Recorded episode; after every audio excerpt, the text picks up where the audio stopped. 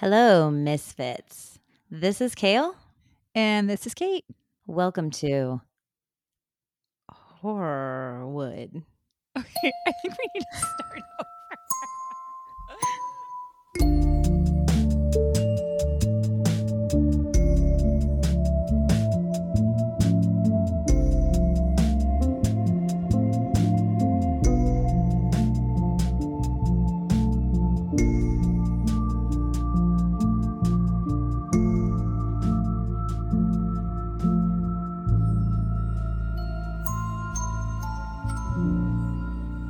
There's a lot of dead air there. It's okay. know, We're I was, like, going. preparing myself to say it very slowly and eloquently. And and you mastered that definitely. Thank you. You did you a great much. job. Uh, so I okay, I realized since you've been so Kaylee is staying at my house this weekend, and I realized that the entire time you've been here, we have not once discussed Johnny Depp and Amber Heard. And I know it's like all over everywhere right now. And I don't know if you watched the trial, but I did on Law and Crime and was like glued to it. And I just wondered, do you like, did you watch any of it? So that's a negative ghostwriter because I was working with students the whole time. But Oh, I true, did have a, a behavior technician or a BT or an aide in our classroom who was extremely tuned into it. Oh my God, I was hooked. when they gave the results of the DNA, just kidding, uh, the um, like, the jury, What? when they gave the results of the jury, uh, she made an entire um, like announcement. It was great, actually. It was all on text because we have a Oh, text okay. thread because we're not all in the same place at the same time. But Yeah. it seemed like a joyous occasion for her, so we celebrated. And I I didn't thought even really was- know what I was celebrating. I was like not really on team either. Um, Oh, I I, was like- definitely teamed up. I, I mean, I do love a good pirate. I will Oh. say, well, number one, I just thought it was a good example to show that, like, hey, men can be victims of abuse as well, which I it's just not talked about as much. But there was also this one part um, in her testimony. First of all, she was so not credible, but there was a part in her testimony where uh, one of the attorneys was asking her, was saying, like, I think it was Camille Vasquez who did it, where she said, so when you had those pictures taken, you put makeup on to make it appear like you had a bruised face, right? And Amber Heard was like, No, I used makeup to cover the bruise. And Camille Vasquez said, And can you walk us through how you did that?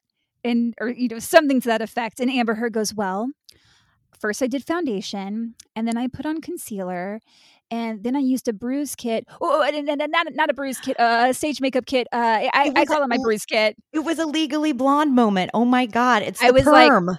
I was like, there are bruise kits. Like that is a thing that exists to make yourself look like you are bruised. So I just felt like, oh my God, like no one was buying it. And I and like I was just like, I hope everyone on that jury realizes that like stage makeup is that's only used to make a bruise, not to cover one. It was just like it was insane. Anyway, I just had to to bring that up because well, I guess she was heard. there you go. Um, but we're not talking about that woman today. We're talking about a much cooler woman. Uh, this is part two of Marilyn Monroe. And just to refresh your memory of where we left off in part one. So, Marilyn had just changed her name from Norma Jean Dougherty to Marilyn Monroe. She wanted to improve her acting skills. So she was constantly taking acting and singing and dancing lessons. She was reading books. She was a voracious reader. She, at the time of her death, I think they said she had over 400 books in her personal library. Like, she read and she was like reading hard shit. I mean, she's reading like Freud and all this stuff. Like, so don't, let's not underestimate Marilyn Monroe. We will not discredit her intelligence. Nope. But I am wondering where in the timeline is this?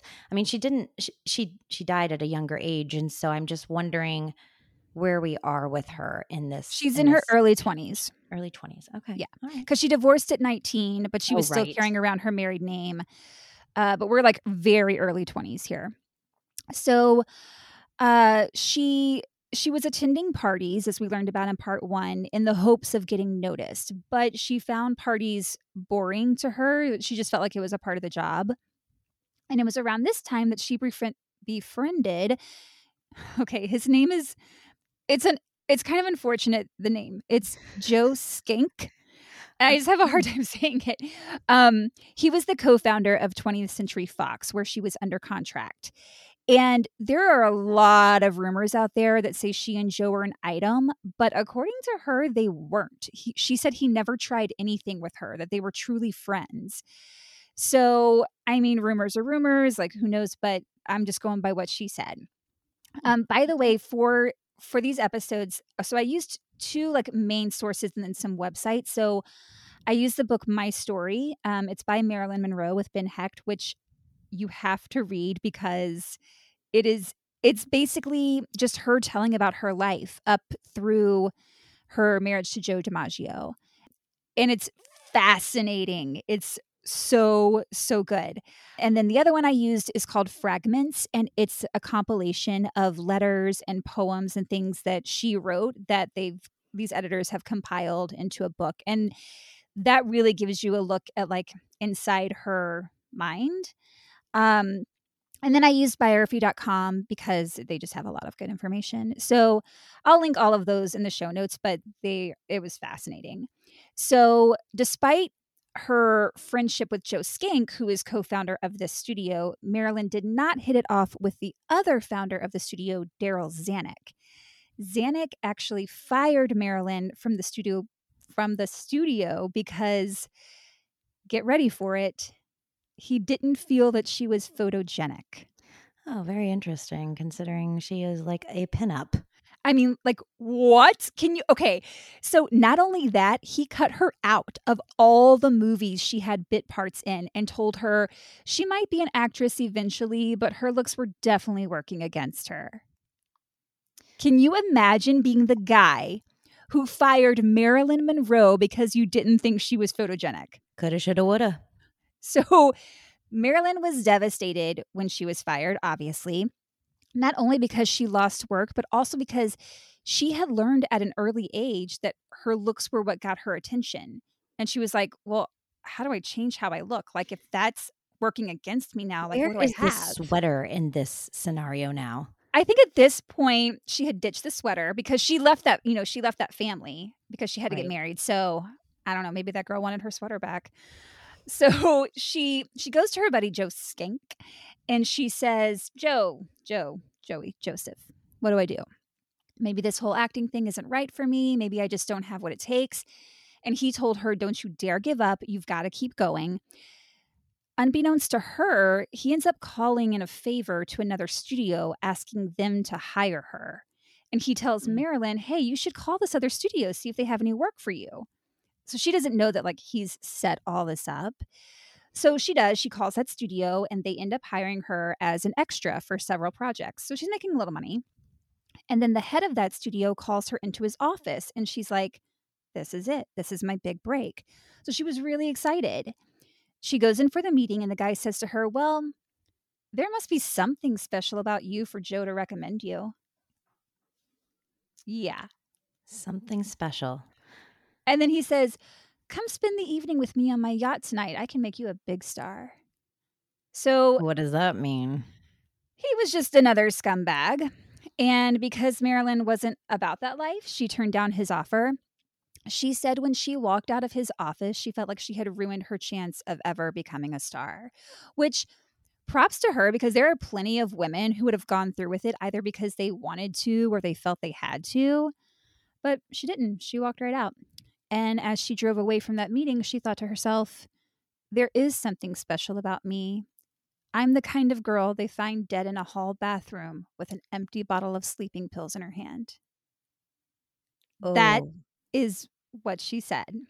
There's which a theme going on with her foreshadowing. given how she was found at the end of her life. So for Marilyn, though, things were never entirely bleak. She said, and this is also a really interesting quote. She said, When you're young and healthy, you can plan on Monday to commit suicide, and by Wednesday, you're laughing again.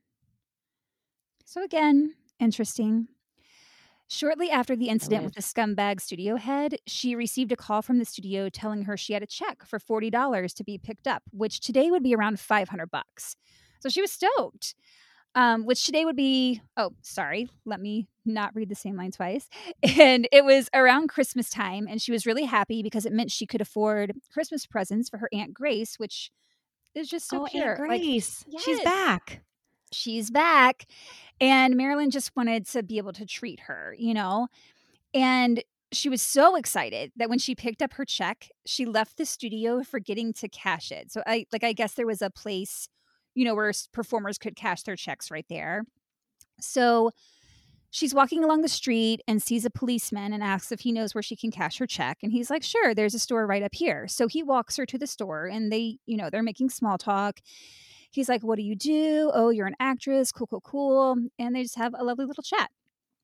So they get to the store, and the store manager says, Sure, I can cash your check. I just need your name and address on the back of it in order for me to cash it. So things have changed these days. I mean, so she writes down her info. And at the time, Marilyn was staying at a friend's house because they were going to be out of town for a few months. So she's basically house sitting. So she gives him that address. And even though it was temporary, he's like, That's cool. And he cashes it and hands her the money. So she leaves the store, super happy and excited. She does some Christmas shopping. She gets some things for her Aunt Grace. And then I she decides sensing some creepiness come through. some creepiness is coming through.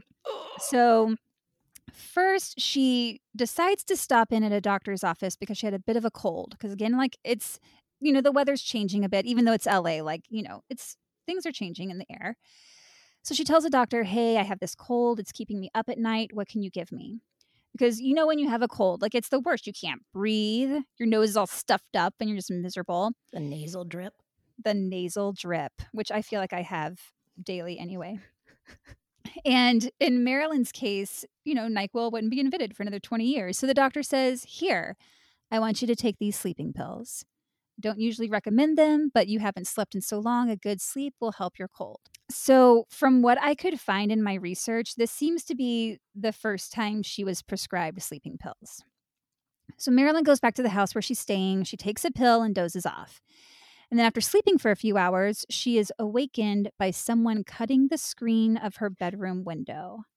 That is that is a night terror I have. Oh, it's terrifying. And she's again, she's like alone in this house. So she runs out. She sees she runs outside. She sees a man climbing into her bedroom window. So, and I have to give her credit for this. She tries to, her best to imitate a gruff male voice, and she's like, "Hey, what are you doing here?" And the man turns and looks toward her direction, but it was dark, so he couldn't really see her. So then she says, Get away from here. I'll call the police. like, I feel that's what she sounded I like. might be trying that tonight. And this is when the man climbs down from the window and starts running toward her Oh no. because she was wakened from a dead sleep. Marilyn is only wearing like a half nightgown, like kind of like a cami, you know, that came just below her waist and underwear. She's barefoot because she didn't have time to put on shoes. And now this guy is chasing her. So she takes off running. Your face right now, Kimmy. I know. You got to give it to this girl. I mean, she is she's a beast. I, that's the thing. Like she's she a fighter. fights her way all the time. She does. So she goes to a neighbor's house and she starts screaming and pounding on the door. And a young couple answers. And well, you know what? I say that they're a young couple, but I actually don't know how old they are. They're just a couple. so, so the um, a man and a woman answer, and Marin, Marilyn tells the man, "Hey, this this guy just broke into my bedroom and is chasing me. Can you can you go after that guy?" And the man was like, "Um, no. He probably has a gun. I'm not getting involved with that." But they did, however, let Marilyn in to call the police and told her she could wait at their house until the cops came. I feel like this is a movie in the making. I think that Marilyn could actually script her own movies. And it's too bad she didn't have the chance to because she already has I mean, so right? many stories that I know. she could put out there that I feel like actually probably are out there. Some, most of these movies that have already been made probably reflect her life. I mean, it's wild because, like, I used to live in LA. I lived in LA for like eight years, nine years, something like that, alone. And my like I was terrified of someone breaking in because I do you remember my last apartment in Eagle Rock? And it was like there was that sidewalk like right out by the balcony. And so my bedroom door was right there. It was just a sliding glass door. And then my living room glass door was there. And anyone, like it was level with the, you know, people walking. Yeah. And in fact, let me just pause to tell a little story. Uh, Please do. when your first place that you lived in LA, I came out and visited you. It was I'm questionable at most. Wait, oh, I I know that place. It was, was I question- sleeping on the air mattress on Yes, the you floor? were. Yeah. It was questionable at most. But uh, I will remember I went to I went on a run because I think you had to work. So I was like, heck yeah, I'm in LA. I'm gonna go on a run. I went on a run in the neighborhood and there was a point where there was a I I think was a woman. She was like in a moo Okay. on the ground Oh. with a paper bag next to her and she appeared to be dead and i'm pretty sure she was because there were Oh my God. flies all over her Oh my God. and there was like a little bit of tape around her like like a police had come out there but there was nothing i mean it was like why didn't you take away the body i'm so confused what's happening right now Wait, so they they had like police tape around her? well it wasn't really police tape it was like it wasn't even around her it was just nearby like maybe that uh, convenience store that was close by had been broken Okay. in before i mean it was a pretty sketch Oh, neighborhood yeah, yeah, yeah. if you remember right. Uh, yeah. And I, I like kind of paused and I looked to see if she was breathing, and people were just walking across her arm, and I'm like, "Whoa, this Wow. is L.A. That's like- terrifying. This is the land of la la goodness." Uh, this mean, is the land I- of I definitely saw some shit when I lived there. Maybe we'll talk about it at some point because damn, I let's just say like I'm I'm cool that, you know, I had that experience and moved I'm on. in a different point in my life. So but it doesn't shock me. I mean, just you know, people get in their own realm of things, and and people don't always help. You know, Mister Rogers said, "Look for the helpers," and that's Well, they were not look for, here. But but but they were not in this story, and they weren't. I, I never saw. I was like, "Where? Oh. th- this woman's dead." Oh, wait till you hear about the cops that come Oh, to help no. her. So so it took them an hour to arrive. Marilyn's chilling at this couple's place waiting for the cops to show up. An hour later they finally do. They escort Marilyn back to the house. And by then the guy was gone, obviously. So the cops like, "Oh, you scared him off. You could go back to bed." And she's like, well, "What if he comes back?" He knows the address. He's like, oh, that never happens. Just relax and go to sleep. Just relax and go to sleep. Like someone just broke into her bedroom and started chasing after her. And these cops were like, meh, no biggie. Um, I mean, I guess I'm not sir. shocked there, but no, sir. So right then, you could not have cued it better. There is a pounding on the door. And one of the tech detectives tells Marilyn, go open the door. what the hell? Uh, yeah like he didn't even open it for her he's just like yeah go open the door um okay so marilyn opens the door and standing there is the same man that had broken into her bedroom and he immediately grabs her so the two detectives finally jump into action and grab the guy and restrain him and they're like who the fuck are you and the guy's like oh i'm marilyn's old friend tell him honey so he calls her by Oh. name and she tells the cops, "Ah, Yeah, he does look a little familiar, but I don't know who he is. So the cops say, Tell us the truth, Miss Monroe. Like now they're accusing her. Right. They said, Is this an old sweetie of yours? He's clearly not a burglar. He knows you. So while the first cop was questioning Marilyn, the second starts searching the man and found a revolver in his pocket. And he said, This is a police gun. Where'd you get this? And that's when Marilyn realized who the intruder was. It- It was the fucking policeman that walked her to the store to cash her check. That's how he knew her name and address. Ugh. So she tells the detectives this, which the guy denied, but then they found an LAPD card in his pocket and they took him away. So the next day, the detectives paid Marilyn a little visit and told her that the man was a new cop with a wife and a baby and they'd prefer she didn't file charges because it would look bad for the police force. what? What the fuck? Like these these cops, I can't. Slimes. So they assured her the man wouldn't try it again or on her or any other woman, and so she didn't file any charges. But she immediately moves out of that house and began renting a room in Hollywood and became very depressed. She just stayed in bed for several days and nights without even moving. She just cried and stared out the window. I mean, think about everything she's overcome at this point, and now she exactly. she feels unheard, unbelieved. I mean, the poor woman can't even catch a break. Exactly. Things wouldn't stay shitty for long though. Please say that about my life. things things were gonna turn for her because while she was sitting at a lunch counter one day, someone told her the movie Love Happy was looking for a girl to do a bit part. So she ends up meeting like with the the, producer of the film, Lester Cowan, and he introduced her to Groucho and Harpo Marx, who were both in the film. So the bit was that a woman would walk past Groucho in an office and he would have like whatever his reaction was. And I and she'd say a line or two. That was it. That was the whole part. And so start she, somewhere. she goes in for it and Groucho asks her, "Well, can you walk?" And Marilyn Marilyn was like, "Well, yeah, you saw me walk in here, duh." And he's like, "Well, this role calls for a young lady who can walk by me, quote, in such a manner as to arouse my elderly libido and cause smoke to issue from my ears." and she was like, Sweet, I've got this. She's like, I've been practicing walking and posing on the regular in my apartment. So she walks Maybe I need to past go him. do that. I mean, start practicing posing like a queen. Why not? So she walks past him, and Harpo Marx, he had a, a a horn at the end of his cane, and when she did her walk, he honked it three times. He was like, bang, bang, bang.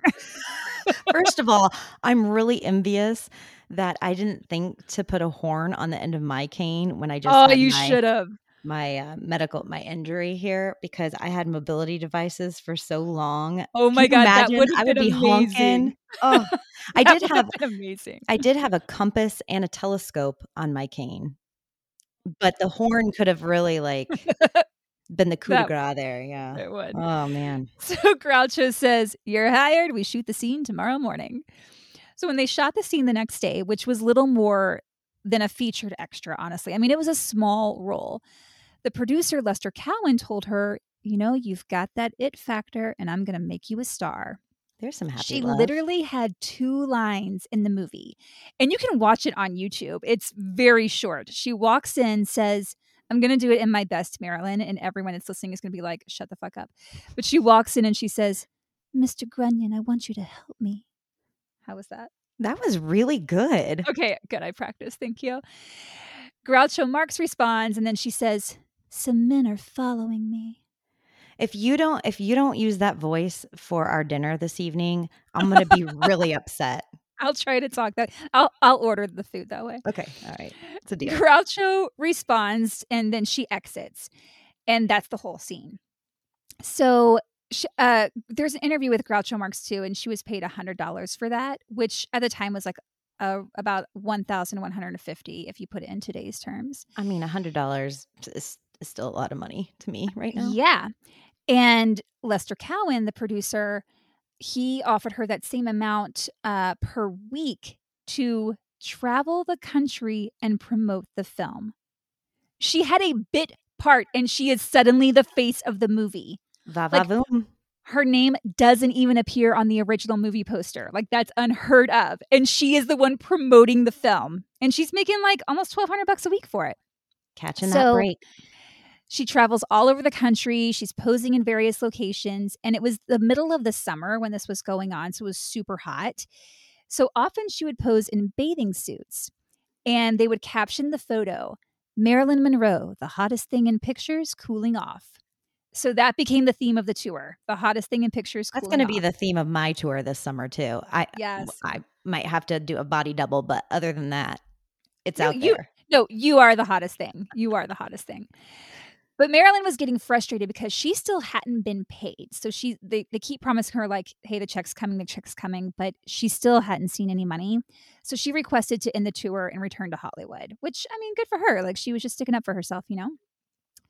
She was gaining momentum. She got a small part in The Asphalt Jungle at MGM, and then she got a small role in All About Eve. So her mm. star was on the rise.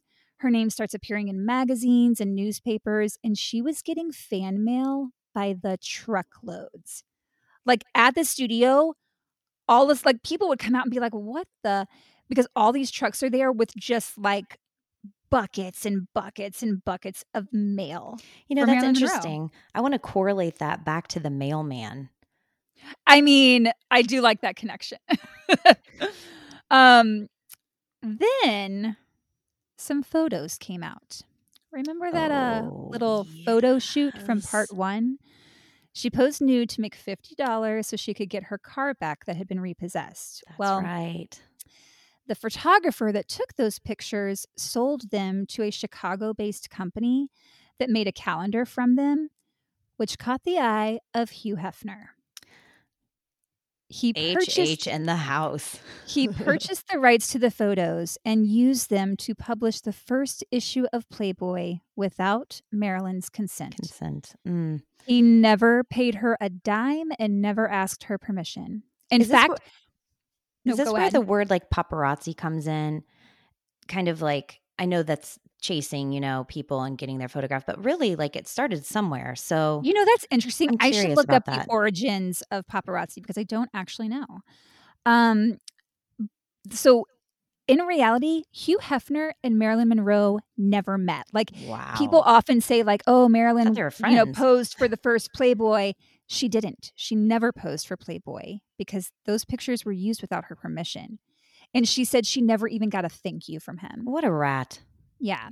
She even had to buy her own copy of the magazine just to see herself in it. Damn. Yeah. So, also, side note, in 1992, Hefner bought the burial plot right next to hers and said, quote, spending eternity next to Marilyn is too sweet to pass up. GTFO. That's ridiculous. Exactly. Fuck right off because he was, I mean, Hugh Hefner was a shit. And we're going to do an episode on the Playboy Mansion and like all of that shit. But yeah, he, and there's like a picture of it with his plotting right next to hers. And I'm just like, oh, you fucker. Anyway.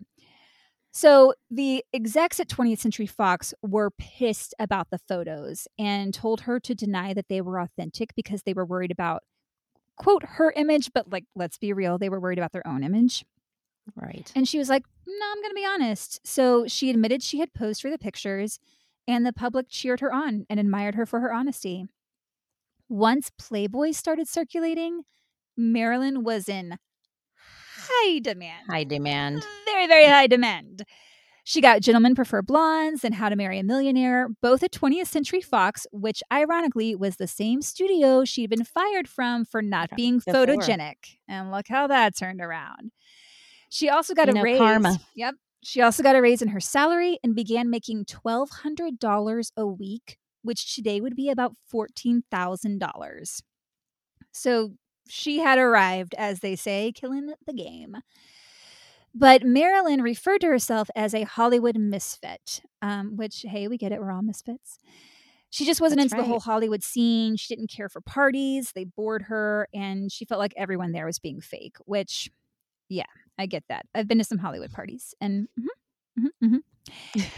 she was notorious for being late, which drove people nuts. And she made an effort, and I use that term loosely, to change and try to be more punctual. But she said the things that made her late were just too pleasing. So, That's right. It's fashionable. so one of those things was soaking in a bathtub. oh my God. She is that, you know what? She's my shiro. I, I know, right? I love taking a tub. I love it. you should take to the tub today. I- I'm thinking about it right now. Seriously. Now now you've got it in my head. I might have to do that later. She would sit in the bath for an hour or longer, like an hour or longer, and she'd pour perfumes in the to the tub to make it smell good, like a little aromatherapy, if you will. I might be having to change my name. Then get this, she would drain the tub and refill it with fresh water and then soak some more.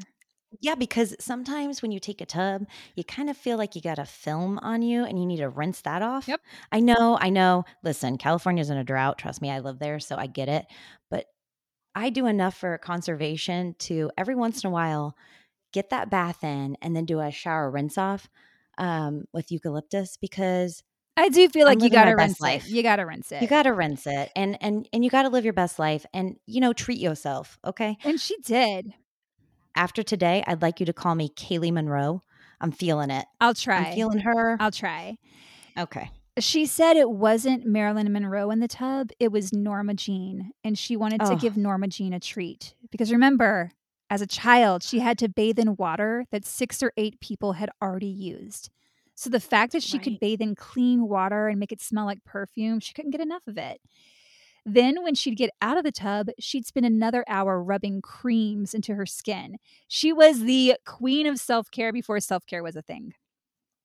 As she became a better actor, Marilyn decided she wanted to become more educated as well. She felt that when she'd go out to dinner with friends, she couldn't really keep up with the conversation because, and these are her words, quote, she didn't know anything about books, history, art, sports, or politics. So she enrolled herself That's what in, was talked about then too. Yep, she enrolled herself in USC. In the book My Story, she says it was USC, but I've seen it reported elsewhere that it was UCLA. So mm, I don't know. A university. she late- she was taking university classes. True, Let's yeah. just keep it at She that. later says US- UCLA, but in my story, it's USC. So we're going with it. She went to school every day. Like she would be on set during the day, go to school at night, like whatever she had to do. She took an art course, then got into psychology. Never underestimate a blonde, okay? Just let's True that story, out there. true story. And she just wanted to read any book she could get her hands on. So she was really getting after it. She was also, you know, working regularly during all of this. So she'd be on set for hours before she had to go to class. So she didn't really have much time for a social life. And as the demands of her career took over, she unfortunately had to leave school. Mm. She felt tired all the time and she just felt like she was becoming dull. Then one day, a friend of hers at the studio, sorry, I didn't want to clear my throat and then I had to do it. I'll try to mute myself next time. Then one day, a friend of hers at the studio mentioned that Joe DiMaggio was in town and there was going to be a small dinner party that he'd be attending and she should go. But Marilyn didn't even know who Joe DiMaggio was. And she said, he plays football or baseball or something, right? And her friend was like, oh, girl, we got to get Oh, you out of this work tunnel you're in. But Marilyn wasn't feeling it. She said she had no interest in meeting him. And when her friend asked why, she said, I don't like the way athletes dress. I don't like men in loud clothes. Loud clothes. like, what? I mean, okay. Uh, Did I don't think she must have seen their backside then because a man in a baseball uniform and the tush behind it. You're into it. You're into it. hmm Uh, but Marilyn's friend finally convinced her because, you know, Marilyn needed to get out. And so she gave in and agreed to go to the dinner. She was late, as per usual. when she saw him, she said she was surprised at his appearance because he was very reserved. So I guess he was not wearing loud clothes. She said he wore a gray suit with a few blue polka dots in his tie. And she said he looked more like a congressman than a ball player. So she was kind of into it. She Okay, introduced okay. herself and he said, I'm glad to meet you. And that is the only thing he said to her for the rest of the dinner. She is literally sitting right next to him and they did not talk. There were others at the table, and DiMaggio was like really quiet, just listening to them talk. So Marilyn decides she's going to strike up a conversation with them. So she turns to him and she says, I love this. She says, There's a blue polka dot exactly in the middle of your tie. Did it take you long to fix it like that? Note to self: that is my new pickup line. I cannot wait to use it. he didn't even answer her using words. He just shook his head. Like, what? But despite him being so quiet, Marilyn said he was the most exciting man at the table because all the other guys were trying to show off for him, but he didn't have to show off because he's Joe DiMaggio. And Marilyn was used to men in the film industry who sa- who she said never seemed to know when to shut up. So she Mm, was mhm. captivated by Joe and immediately felt an attraction to him. But since he wasn't paying any attention to her, she was kind of getting tired of it. So she's like, I'm going home. So Yeah, because Joe, we girls we get bored. It's like, okay, it's intriguing to hear the pause, and then it's like, come on and talk to me. I mean, us, yeah, you got to okay? give us something, fellas. You got to give us something. Or ladies, depending on your orientation. So Joe offers to walk her to the door. When they get to the door, he says, I'll walk you to your car. They get to the car and he says, You know, I don't have transportation. Would you mind dropping me at my hotel? So he just bailed on everyone at that dinner. Like he doesn't talk to her the entire night. And then suddenly he's like, Hey, can you give me a ride? I'd be like, um. So Marilyn agrees to drive him, but she was bummed because his hotel was only five minutes away and she didn't think she would ever Oh, see him again. time. Yeah. So as they approached the hotel, she slowed the car down to a crawl to prolong the trip. And then he says, You know, I'm not ready to turn in. Would you mind driving around a little while? Which, okay. Oh, a good drive. So part of me is like, dude, like, why are you putting this on her and making her drive your ass all over the city? But then, like, a part of me is like, okay, I get it because she wanted to spend more time with him, but it's just weird. Like, he doesn't talk It's a to little her. endearing, right? It's a little endearing, but guys are just awkward. They sometimes they just they're mm, clueless. I okay? mean, ugh, this one. So she was stoked. She was so giddy. She said her heart jumped and she was full of happiness, but she wanted to play it cool. So she just calmly nodded and said, It's a lovely night for a drive. I cannot wait to use these pickup lines. Like it's one after another. I'm gonna have scores of men after me. I can't wait. They're going to be lining up, Kaylee. I'm telling you. It's like in high school when the person you're crushing on asks you out and you don't really want to seem eager. So you're like, play it all cool and nonchalant. And then you immediately run and tell your best friend. Like, it, she was like, she had that like giddiness about her, you know? So they end up driving around for three hours just talking. Oh, it's like it's like that. It's like when you catch a guy or a gal, whatever, and you can't hang up the phone from them. Or you can't stop the date. It's you just want it to keep Yeah, going. like- that is like, those are some of the best moments. There were fireworks. They were hitting it off. So they dated for a year and a half to two years after that, and then they got married. But unfortunately, their marriage only lasted nine months. Joe was very conservative and controlling. Mm. He made her change the way she dressed because he didn't like that some of her clothes were a little revealing. So he told her to wear tops with high necklines. And for the most part, she did. Like she was trying to make this marriage work. And oh boy. He also didn't like all the attention and pub- publicity she attracted because at this point he was retired. So his career is winding down. Oh. Hers was on the rise, and he did not like that. He wanted a Mhm. quiet life. So, unfortunately, along with being controlling, he was also physically abusive.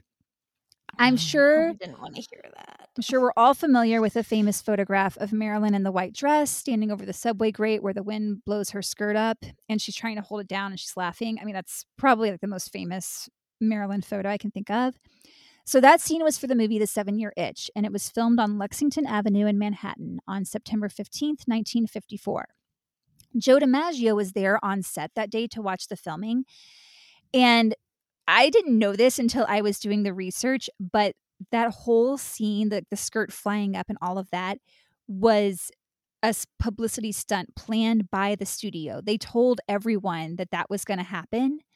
So they they're basically like putting the word out for some free publicity and thousands of fans and press photographers showed up Were to there. watch the film them film that Oh. scene. So Marilyn, she knew that this, you know, was going to happen.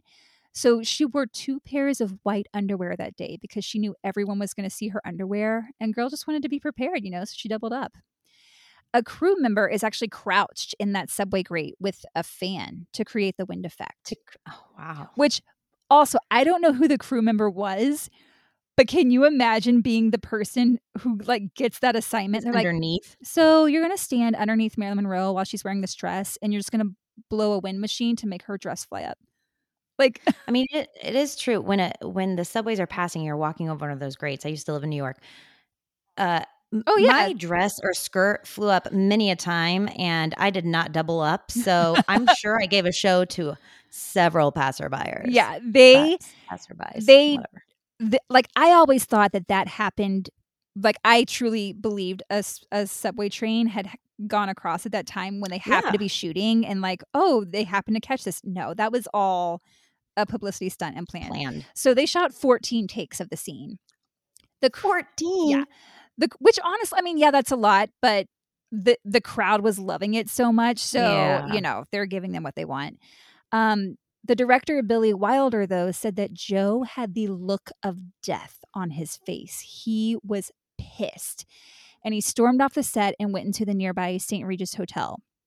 Marilyn followed him, and it was there in Suite 1105 that a heated argument took place, and Joe beat her up.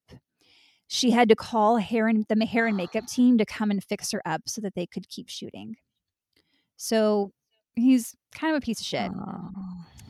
Three weeks later, she announced their divorce. And it was around this time that her drug use began to increase, and she was, you know, using that as a coping mechanism. Was there any uh, signs of like m- mental impairments uh, b- by this time? I, I mean, I feel like her mo- she's at where her mom's age was when she was a little girl. For sure. And she was always worried that she would end up just like her mom. hmm Her issues came more with the drug use. Like, I don't really see any patterns of like manic or that Mhm. kind of thing with her. She, she just had, she had serious depression and became addicted to pills. And by all accounts, like, it, she didn't have the paranoid schizophrenia that ran in her family. Okay.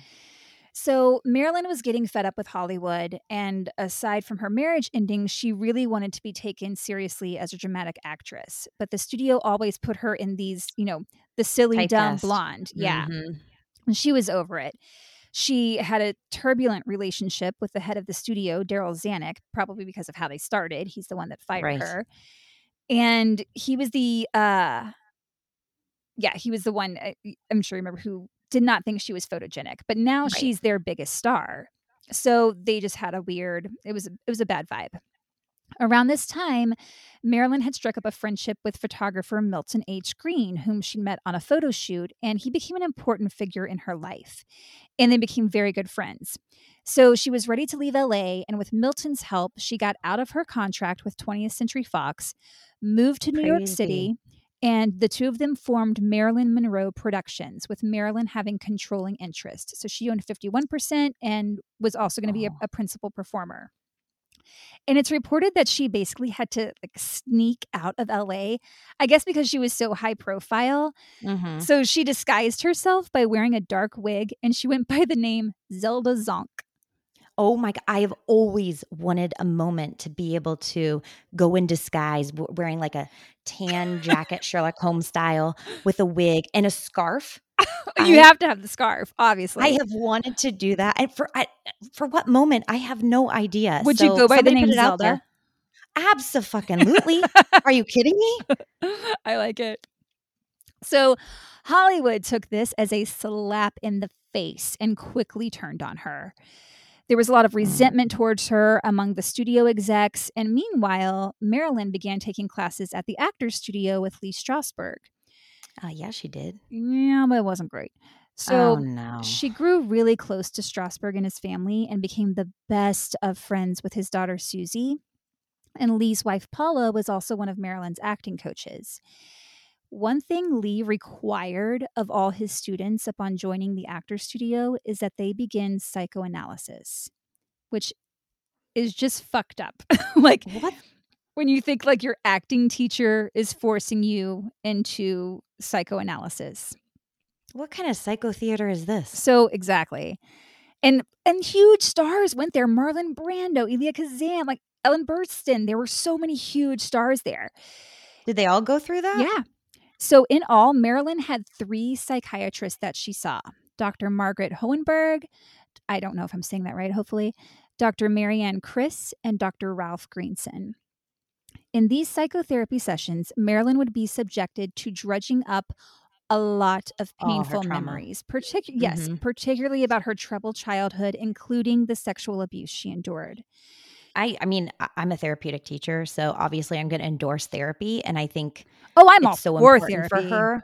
But to be forced to do something like this, to be uh, forced not to at your do own it. will, is and to have That's heavy. three different yeah, doctors and again it's by your acting coach right. like what So she often had trouble sleeping and felt depressed, and these doctors would prescribe her medication. Oh, the, oh this is where it's going. Yeah, see, Mm. that's the thing. It was a vicious cycle because she's being forced to do this and dredge up all this stuff. And they're causing her a lot of like sleep deprivation and depression because, you know, they're making her bring up these painful memories that she's maybe not ready to bring up. Right. And then they're giving met her medicine for it, which is contributing to her depression and all of that. So it's just, it's a vicious cycle. She'd already been known to abuse pills at this point, but I mean, now that she has three doctors who can write her prescriptions, after a year of analysis in a journal, she wrote, Help, help, help. I feel life coming closer when all I want is to die. Oh. Yeah.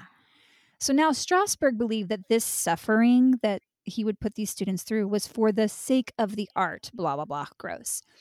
It does seem that he liked his students to be self doubting because it gave him more power uh, over them. They gave him, yeah. Yep.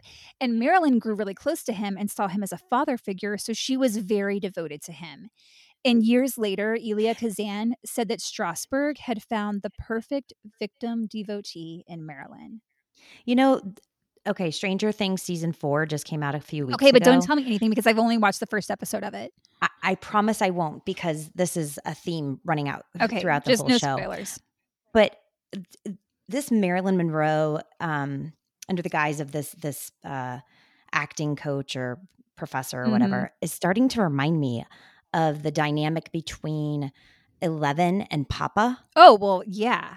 And I am getting creeped out vibes. I'm like, oh my gosh, I wonder if that's like a thing. Like the Stranger Things, the Duff, Duffer Brothers, I believe, Yeah. who wrote Stranger Things. I like, are they Marilyn fans? Did, I mean, I don't know like that like whole thing, any of that had anything to do with her, right? but, I do see the similarities. knows? I do see. yeah, isn't that? It's. I mean, that's whack. Yeah, but, and it's gross.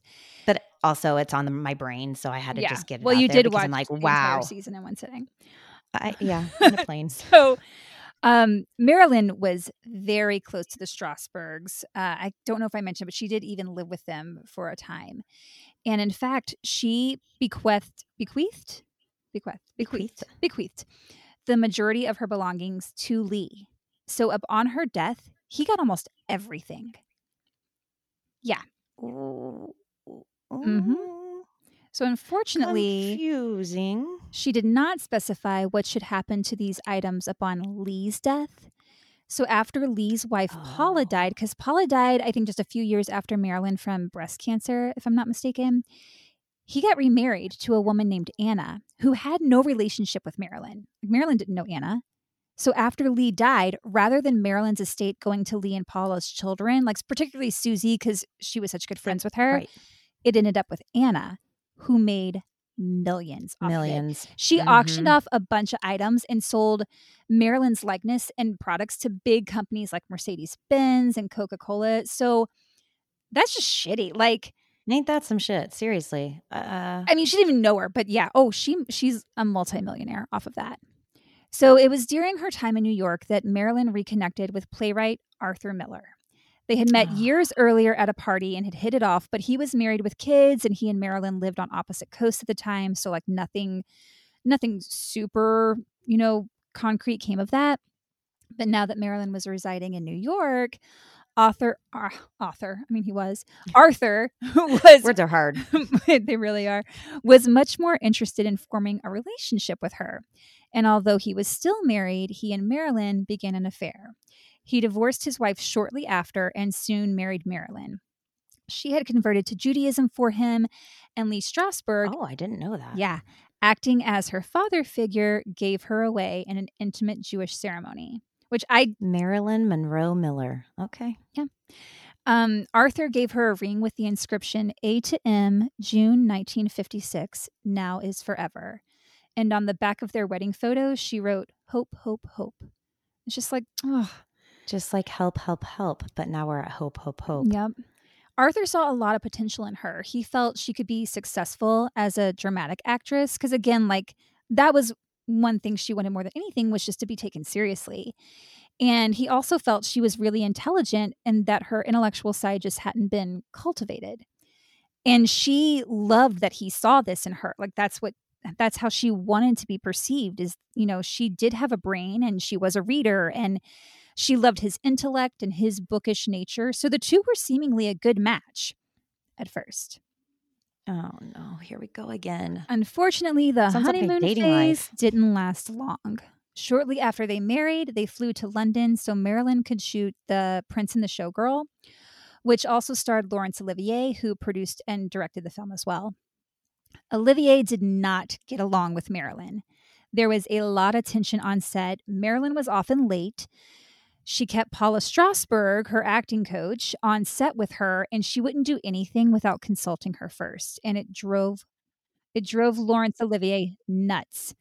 And he would refer to Mar- Marilyn as a bitch, and it was just it was bad, bad vibes all around Toxic. not what Mhm. you want out of a day's work. Yeah. So during the course of filming, Marilyn and Arthur attended a party, and afterwards, Marilyn found some notes that he had left just lying around. In them, he called her a whore. He said she was, quote, as flawed as his ex wife. He was ashamed of her in front of his peers, and he said he had doubts about the marriage. So, oh, Wow. needless to say marilyn was devastated like i don't i don't know if he intended for her to find that or not but why would you leave that lying around Yeah. like that's weird to me so one thing about marilyn that a lot of people don't know is that she wrote a ton of poetry especially once she started seeing psychiatrists i think just because you know she has all these things coming up that she needs to get out Just the thoughts. Yeah. Right. so when she found the notes from Arthur, she wrote several poems and she wrote them at the home where they stayed in London because it's on that stationery from there. And so this is oh, this is just it's heartbreaking. So this is one of the poems she wrote during that time. Where his eyes rest with pleasure, I want to still be, but time has changed the hold of that glance. Alas, how will I cope when I am even less youthful? I seek joy, but it is closed clothed excuse me. I seek joy, but it is clothed with pain. Take heart as in my youth. Sleep and rest my heavy head on his breast, for still my love sleeps beside me. My heart just felt that. I know. It just uh she was clearly hurting, but she remained committed to him and she wanted to start a family with him because at this time now, like having a she was kid was, number one in her life. Right. Yeah. She when she was younger, she never wanted kids. And now that she's older and she has some success, like it has become a priority for her.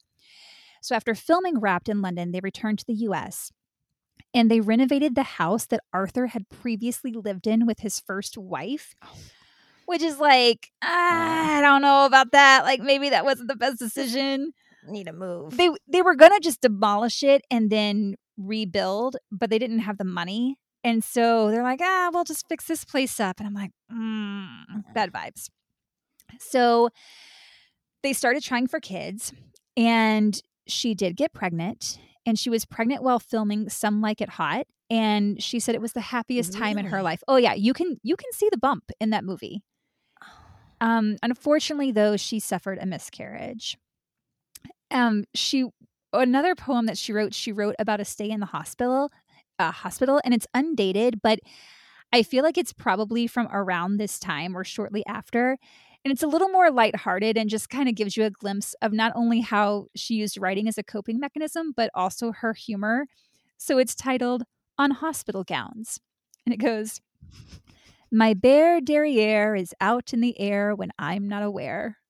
I just love oh it. my god. I love it. I love it. You know, I do feel like she goes through her life with humor and hope. Oh, which is 100%. like how I go through life. So, and a little bit of love in there. I mean, it's a great way to be. Sometimes I have to say help myself. it's a great way to be. And Yeah. and that's one thing that I that I found is that people that worked with her and that knew her say she was just the nicest girl.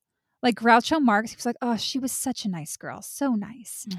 and I think I think she had a lot of empathy too because she went through some Mhm. shit, and she didn't like Absolutely. To see other people in Having to suffer Yeah. and endure the shit things that happen in life. yeah. So I just think You don't ever want to go about those things alone. no, It's just, I think it just I think it's what partly gave her such a big heart. Um, Mhm. Meanwhile, though, Arthur couldn't stand the influence that Milton Greene had over Marilyn. Now, that was her business partner in the production company. Milton and Marilyn were business partners and also very good friends. And Marilyn was good friends with Milton's wife, Amy, who did not like Arthur Miller. And about him, she once said, quote, I have never been so bored with a human being in my life. I'm like, I've said that on savage a girl. I mean, she just she did not see what Marilyn saw in him. So Arthur convinced Marilyn to part ways with Milton, which meant she would have to buy him out of his share of the production company. Wow, the forty nine percent. Yes. So wow, at so at the final meeting of it, there were all these lawyers there to protect Marilyn's interests, which I'm sure were put in place by not her, but like by Arthur, by her team, you know, uh, because Milton asked for only half of his initial investment. He had initially invested a hundred grand. He only asked for half of it back, and reportedly, was Marilyn whispered across the table to him, "Take more," and he said to her, "No." Let me be the one in your life to never take more oh, oh, which I don't know if that quote actually happened because it feels a little flowery to me, just like ne- never let me be the one in your life to take more. You know, Mm, I don't know about that, but but I do feel like they had a really strong relationship, and I think she probably did want him to have his fair share. And also, like that was her friend, and she's only doing this because the man she married is like, no, get rid of him. So, although their partnership only lasted four years, they created some iconic photographs together, which a lot of them can be seen in that book, My Story. Um, I'm going to show them to you. Okay, so there's the ballerina photo, and I know you've seen this. I have to grab this book. Okay, I almost fell off the chair, but that's okay. I'm good. I stayed. Okay. They did this series together. oh! I want to recreate that. I mean, oh, it's I th- didn't Madonna recreate that. what's interesting is um her costume f- marilyn's costume from the movie bus stop Ma- uh, madonna wears that in her like a virgin video Okay, I thought there was some kind of Yep. like yep tie-in. yep um so the picture i'm showing kaylee is it's she almost said madonna. Marilyn is in uh she's seated she's in like a white ballerina costume with like this huge tulle skirt and the back of it didn't close so she's actually holding the front of it up so that it doesn't fall off but they took a series of photos like that. And think about like just fashionably or or um moreover like the um the way that she presented herself. How many people have tried to emulate her? oh yeah um she's an icon Madonna. I mean, Sex in the City. That that looks like a picture of Carrie promoting yes Sex in the yes City, right? Like oh my god just- i think it is i think it's the exact same pose So i didn't even it- think about that th- the way that it's been carried for so many years, and eh, to be honest, I mean, they just put this Netflix um, yeah documentary out, and we we are still writing on yeah um, Marilyn Monroe's existence. I Mhm. mean, that's how much of an icon she really is. And we'll get into some of that documentary in part three. Because yeah, sorry, I don't know if I mentioned, but there are three parts. I just couldn't, I couldn't get it all into two. It just there's too much, and I just feel like you, ah, it was hard. It was hard figuring out like what to keep in and what to leave out because there's just so much, and it's fascinating. Yeah, and let me t- let me tell everybody who might be listening, our one audience member maybe. It's but um right, shout out. Um but I Katie will not like we have decided previously like we are not looking at each other's notes when we do any Yeah. anybody or we have any stories. So I haven't seen any of these notes and to be honest, even though Marilyn Monroe is just this figure out there that everyone has followed for so many years Mhm. and who I think is a badass, but I knew Yeah. nothing really about her. And Same. I think that's actually better for me because this is all so raw for me. I I wish that we I wish you guys could see what my face looks like because Katie gets to see that. And I have these reactions, like a squinched face and and like eyes wide it's open. in your eyes. It's all in your eyes. I eyes. know my eyes really do give away everything, but it, I am so shocked. I it's a shock value. Like the the story, the backstory, I was everything about her life. fascinated because yeah, I like I knew about Marilyn Monroe obviously, like who doesn't, but especially reading my story. Everyone, you have to go read that book. It is so good. Like, it's just cool to read about her life in her own words and and she's got a sense of humor and she's she's really thoughtful and she's funny and and about a female in a man's world because Oh, let's be honest at that time it- it- 100%. i mean th- this is like you know the 50s whatnot um you know women were meant to be in the kitchen right and she's already showing us so many times that's not her role Yeah. Oh, she was a badass. She was a badass bitch, and I want to be just like her.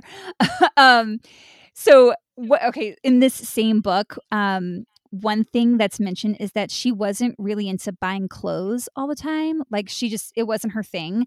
So she would often borrow from designers or like even from the wardrobe department of whatever production she was working on. But Milton said that there was one thing she always traveled with, no matter what, and it was her white terry cloth robe. And I'm just like, oh, same. I get it. I'm going to show you this picture because it just, it's just like pure happiness. And she just looks so content. She, I think this was probably like shot in some hotel room or that or something she stayed in. And she's got her robe and her hair and makeup's done, but she's barefoot and it just looks like she's caught dancing around the room and she just looks so genuine and happy. So I'm just gonna I'm gonna show this to Kaylee right here. oh gosh you know what i don't have a robe but um, mom if you're out there first of all i'm fine i always have to tell my mom i'm fine But second of all, my birthday is coming up in July. So um, there you go. There you you, can go. get Yeah. me a, a white terry cloth robe, and I am going to just live it out. I Okay. okay, so I will turn to shreds. I have a like it is one of my prized possessions. It is the softest, coziest white robe, and I got it at the gift shop at the Bellagio Hotel in Vegas when Matt and I were there for Bouge. vacation. Oh my god, so bouge! I feel like I am at a spa every time I wear it. Take to the tub, get out and put on that robe. Yes, yes. I love it. So, Arthur Miller, as we can see at this time, like other men in her life, he's becoming controlling. He's telling her, you know, hey, you need to cut ties with Milton, cut ties with Amy. And honestly, like, because I do think ah, it's so hard, and I'll talk about it more in part three about the the men of her life, Joe and Arthur particularly, and the Kennedys. Don't worry, we'll talk about them. But um, Mm-hmm. yeah, that's what I was thinking. yeah, but they could not get over her. Like they never could. And honestly, I think Arthur had met his match with her. He wanted to be doted on. He was used to like women just falling at his feet because he's this, you know, renowned playwright. And she she was the one being doted on by the world at this time. Mhm. And I just don't think he knew how to handle that. And I don't think he knew how to how to truly love her. And I think his ego got in the way. yeah, I, I was just gonna say this sounds like pure ego issues. Oh, 100%. So the two of them both had relationships outside of the marriage. And Marilyn had a not so secret affair with her co star Yves Montand while making a movie. The film was called Let's Make Love, and they did on screen and off. It's also rumored. It's rumored that one of her pregnancies was by Yves, not Arthur. But that's not like officially confirmed, but it's a pretty widespread rumor out there. And the timeline would work out for that to be, I think, maybe her second pregnancy. So Wow. it's interesting. It's interesting. Uh, Marilyn said that Arthur knew of her affair with Yves, but that he didn't really care. He was just like, okay, which depressed her because, of course, she wanted him to care. Like, if I went to Matt, if I went to Matt and was like, hey, uh, me and Billy Bob over there, we're like uh, having a wild fling, I and he just shrugged his shoulders. You want a like, reaction. Yeah, I mean, I'd be pissed. So Marilyn, she did reportedly endure, and I and because I say reportedly because some sources will try to like dispute everything, but I I do think that this happened. So she did endure an ectopic pregnancy as well as yet another miscarriage. So she never actually got to fulfill that dream of having children. mother.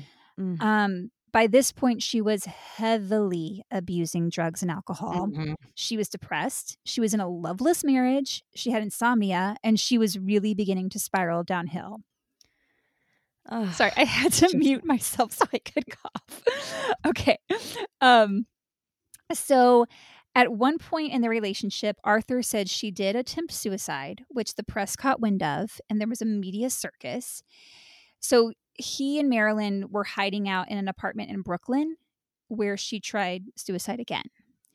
Mm. And he tells the following story to Frank Langella, which, okay, Frank Langella, like, he did just get fired from the project he was working on for inappropriate behavior. So, like, I just hate bringing up troubled men, but, or troublesome men, I should say. But this is, they did, Frank and Arthur did work together.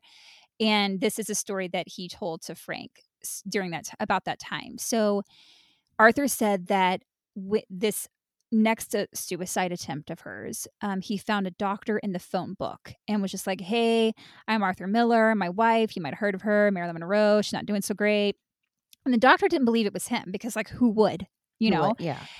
And so to prove it, Arthur goes down and meets him on the street. And the doctor like sees him. He's like, "Oh shit, there's Arthur Miller." Like, wait a yeah. minute. So I guess I'm getting ready to go meet Marilyn Monroe. And Arthur brings him up to the apartment. And Arthur said that the doctor went in and just saved her life. And when he came out, said, "You know what? She's going to be okay." And uh, uh, uh, one more thing. Uh, uh, could I get her autograph? Oh. yeah. Oh, I was like, okay. Oh. Dude, this woman almost died. And that is where your head is at. Arthur agreed. listen. Arthur agreed. Your face just did five different reactions there. I'm still trying to process. Yeah. Like, come on. he said he had to hold her hand to help her scribble her name because she Uh, was so yeah. out of it. I mean, she just tried to take her life, and now we're signing autographs. Mhm. Wild. So despite I- their You know, that's sad because it it just- is sad. That's the thing. There are so many. There's so many enablers around her, and uh, it's just like, man, she didn't have a fucking chance. Like she didn't. She didn't. She was just everything was going against her at all walks of life. When it, it's like two steps forward, three steps back, almost. and, she was such a fighter, and it just it's like the people around her. Oh, it, it just it's heartbreaking. Well, and it, and it just shows so much selfish like behavior and From- on, from on, on their part. Yeah. Right. Of course, on their part. Like she just, you know, she attempted to take her own life and, And, the doctor asked for an autographs. autograph. Yeah, we're getting autographs and it just shows like just this devaluing of life. I, I give her a minute. My God. Yeah. Despite their rocky relationship, Arthur Miller was developing a short story he had written into a, spring, a screenplay called The Misfits. And this was to be a vehicle. Uh, man, why can't I talk suddenly? This was to be a vehicle You're for. Marilyn. I am. for Marilyn to showcase a more dramatic side. And he said he had written it as a gift to her because she had recently lost a baby in early pregnancy, uh, which I think that would have been her third, which ended in miscarriage. And she was so depressed uh, that he wrote The Misfits to give her something to cheer her up and also to show her how much he believed in her as an actress. So the film was shot primarily in Reno, Nevada, and starred Marilyn, Eli Wallach, Montgomery Clift, and uh, oh, just just this one guy. Um, his name was Clark Gable. Do you, do you remember? Do you remember him? Um, I do. I remember him fondly and his mustache. mm-hmm. Mm. So it's interesting because the movie is about a love triangle, and Clark Gable and Marilyn Monroe are love interest, but she saw Clark Gable kind, uh, you know, as like kind of a, a father figure, in a way. Hmm. And I don't Doesn't know. seem like it's mirroring her life. Like she's it's had a real. Affair, just so- kind of gives me the ick factor because it's like, Oh. oh, and I don't know whose decision it was to cast him. I thought maybe it was hers, but she reported that she was terrified at the thought of working with him because he was like this. uh, she he was just intimidating to her, you know. So I'm I'm never like, gonna look at Rhett Butler the same. I'm like, did did Arthur Miller want Clark Gable to play him? Was that like kind of a Hmm. weird head fuck towards her? It's I don't know. It's interesting. Um, one note about the film I wanted to include that it's it's a little off topic, but it's fascinating. So there's a scene where Marilyn is naked in bed with a sheet over her, and Clark Gable comes in and gives her a kiss and then leaves.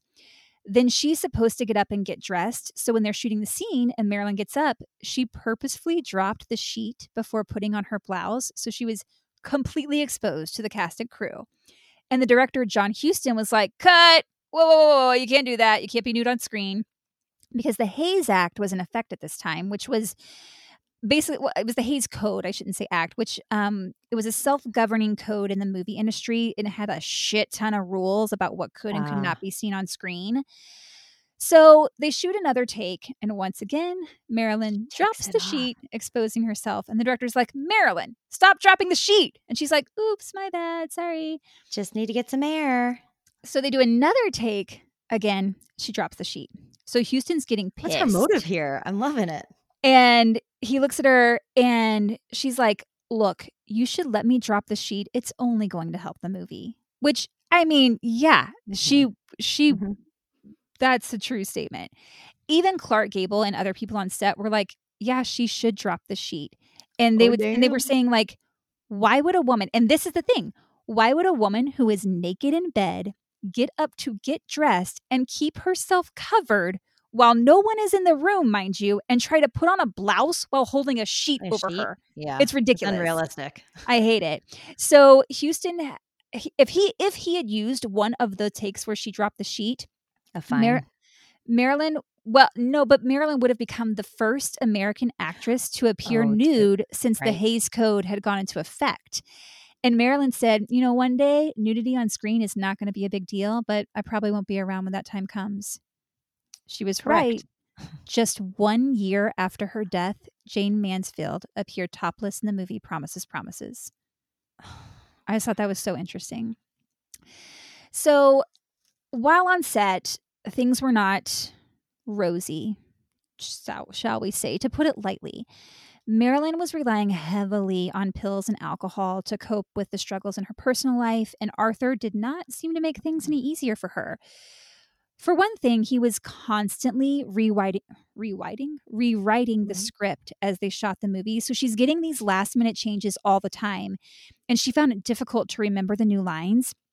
So she was often late, mainly due to her trying to learn the new lines last minute Right. and she had a lot of anxiety over it.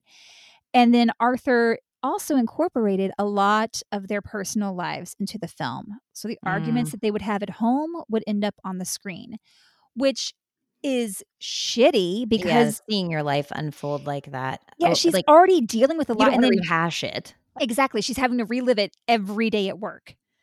In particular, when Marilyn's character, Rosalind, is preparing for her divorce hearing, Arthur Miller wrote the scene directly based on her real life div- divorce plea that she had filed against Joe DiMaggio.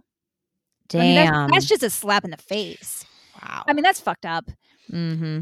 Things are getting bleak. Arthur and Marilyn began staying in separate suites while they were shooting, and Arthur began dating the film's uh, ph- publicity photographer. Her name was Inga Morath. Probably said that wrong.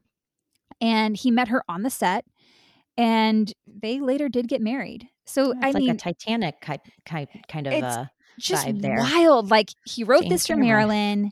right.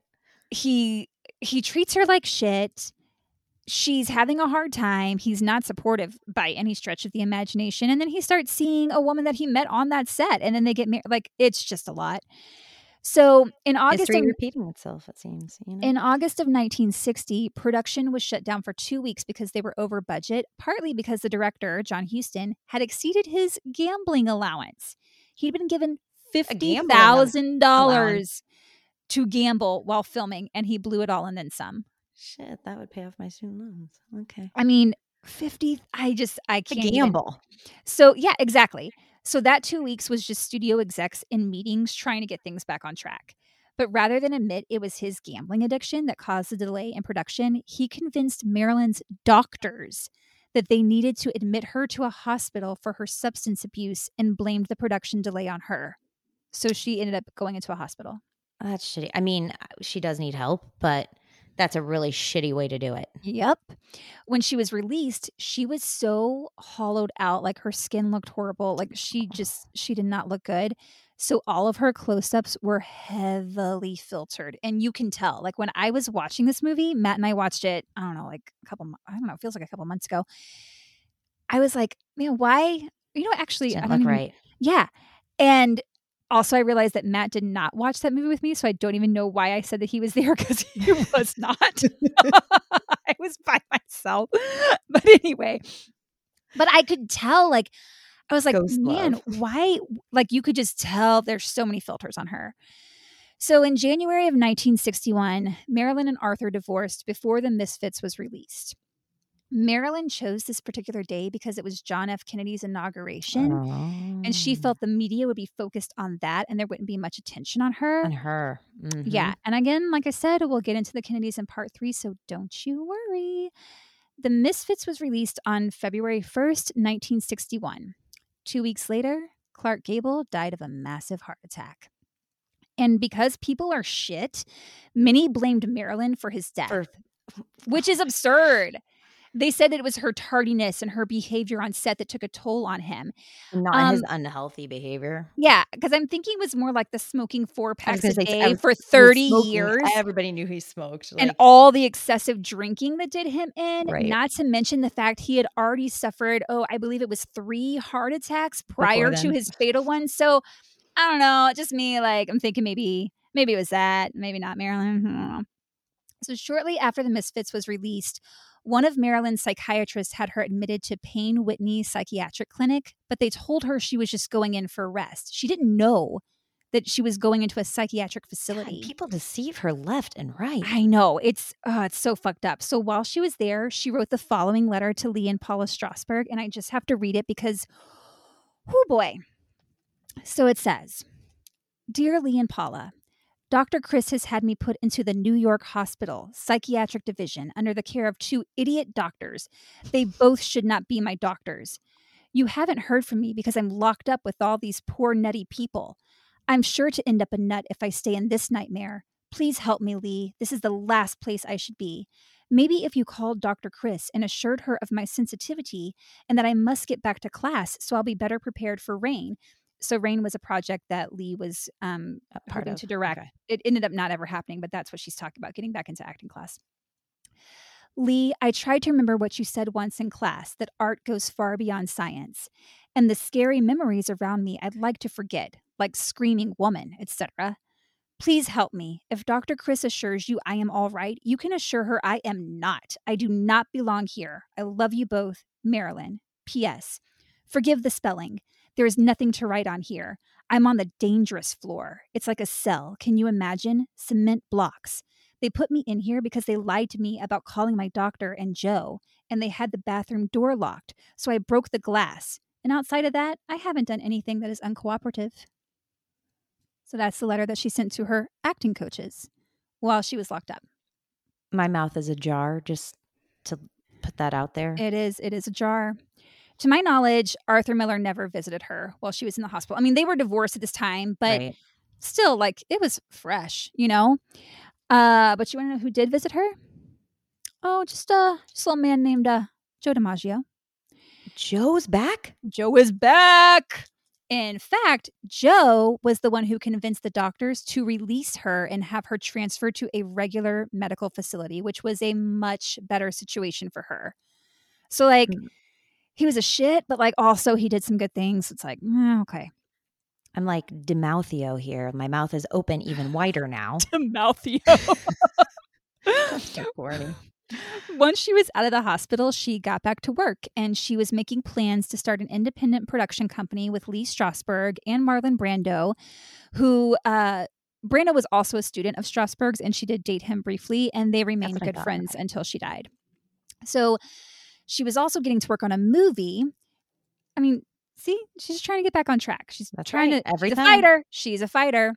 So she started filming the movie Something's Gotta Give. During this time, her LA psychiatrist, Dr. Greenson, had to go out of town. That is a decision that has been scrutinized a lot because typically the doctor would not leave town when his client was starting a huge job like this. So, she he- didn't. He, was more of like a Hollywood psychiatrist. Yeah, he was- on set. If he was her LA whatnot. psychiatrist, Okay, and okay. and you know she she relied on him a lot. Mhm. Uh, Marilyn ended up getting fired from the produ- production due to her behavior caused by the drug use, Mm. but she was rehired. Unfortunately, though, she died before filming could be completed, making The Misfits the final film for both her and Clark Gable. On August 4th, 1962, at the age of 36, Marilyn Monroe was found lifeless, lying nude on her bed in her Hollywood home with a phone in her hand and a bottle of pills on the nightstand. And in the next part, we'll get into the mystery that surrounds her death because it's not all cut and dry. There are discrepancies in the timeline of how things went down that night, as well as discrepancies in the accounts of people who were supposedly there. Yeah, mhm, naturally. And we will be talking a lot about those Kennedy brothers. Because I know people are like, wait, you have not mentioned the affair. But I wanted this part to focus mainly on her marriages and career because I do think there are some patterns there that affected her mental and physical health. And she, like I said, she was surrounded by a lot of enablers. So I really wanted to get into that for this episode. And since part three will focus specifically on her death and some of the theories behind it, the Kennedys play a major, major, major, Angel. play a major. The Kennedys play a major role in that no matter which way you look at it. So I'm saving them for part three. Wow, I cannot wait. I know. I hope that our listeners can't wait. I hope they tune in for part three. That concludes part deux. Dos. I'm glad that you did say do. Uh, I do have a little something special for us. I want to hear it. Okay. So, uh, you, You covered sounded unsure. so you covered that she was a reader and that um, Marilyn, you know, had a lot of books and that honestly, you know, I think she was more intelligent than people gave her credit for. Oh, for. absolutely. She absolutely So- was. I looked up just on a couple of um, articles about um, how do readers choose books, right? Like I was Mhm. wondering, I'm like, what kind of books did Marilyn read? I mean, the Marilyn, what what did she read? Fiction, you know, nonfiction, you know, was she a sci-fi reader? I mean, I was She read very curious about this. So, um, how people choose books. Now, this is just one, um, you know, response. Uh, Yeah. like one survey, right? Sure. And 60% of people said that they pick genre, eh, they pick a book by the genre, right? yeah. I see that. 25% because of the author. Like, let's think about it. J.K. Rowling had Okay. a Yeah. series of books, you know. All right. 2% only pick it by the review. 2% choose because of all three. Okay. And then other was 11%. But I thought this was interesting because this is how Marilyn Monroe chooses a book. Tell me. she had over 400 books in her personal library, as we've Mhm. discussed. She was asked how she picks a book, and she replied by saying that she goes to a bookstore and picks a book at turns and turns it at random paragraph. If she liked the paragraph, she would purchase the book. I love it. I love that. I like. She's just like, mm, how about you? And it's And kind it- of like how people pick wine bottles, like based on their label or their name. And I get it. I mean, it's it's kind of this aesthetically pleasing moment, but for her, it was like what how the words were written, which put a play into her being um, a poet, right? And and her kind of Oh yeah. expressing herself through words. So I just I loved that. I thought that was like I'm now. I'm sitting here thinking like, okay, wait, how do I pick out a book? right. I feel Right. like, I feel like I do like lean towards a certain genre, but then I all I do feel like I will open it randomly, and this is just me trying to say that I'm just like Marilyn Monroe. I'll open it randomly and be like, oh yeah, this sounds good. Okay, that was good. I'll get it. Well, I thought it was really, uh, I guess, an interesting fact because this is uh, like picking a podcast, right? I mean, I like to do a lot of true crime podcasts. Oh, and yeah. So I just, I was like, wow, we can, we can really um, navigate life by certain different ways, right? Mhm. Where we pick to live, and I, I just loved the fact that, you know, words were so important to her. Yeah. Yeah. That yeah, that's the thing. Like no one really I say no one, I don't know. I, I I should just say for myself. I never knew that she was a writer. And and that she studied so many different subjects and that she was really like doing the damn thing, you know? Right. Well, Girl power. I don't know. girl power. She was a badass bitch. Um, well, it's bitch o'clock at this household. It's so bitch o'clock, baby. let's get it going. well, I hope that you like this episode. I hope you tune in for part three, where we talk about some of the theories surrounding her death. And in the meantime, you can, and I swear, hopefully by this episode, no, by this episode, we will have stuff posted for sure. Um, but you can check us out on Instagram at Horrorwood Podcast. Uh, that's H O R R O R W O O D podcast. You spelled it right this time. Yay! I'm doing better. And okay, is it a Facebook page or a Facebook group that we have? I think right now it's a page. page, but I Mhm. think we should maybe change it to a group. But anyway, Okay. that's also at Horrorwood Podcast. And we are on Twitter at Horrorwood Pod minus the cast. So just at Horrorwood Pod. And Come also, I tweet at us. Come twit at us. Just kidding. I'm never going to post on the Twitter. Let me be honest. I'll, Okay. I'll do Instagram and Facebook. I'm gonna try to post on Twitter just Okay. because I did make that account and I feel That'll like I role. should. Yeah. I, I'm so You can bad twit. at social Tweet. media. twit. So know. bad. Um, and then I we did set up an email, and I think it's you know what I might have to look at it right now. I'm pulling it up right this second. It is gotta put in my password. Something hor- hor- Uh, horror. Hor- hor- I wanna say- horror. I'm about to find it right this moment. It is horrorwoodpodcast at gmail.com. Oh, that's easy. Oh, easy. So send us a little message message. And uh that's that's it for today. Bye. Bye for now. Keep on being a misfit. Keep on being a misfit. I feel like that's a country song. Keep on being a misfit. I mean, it is. It is with you singing it.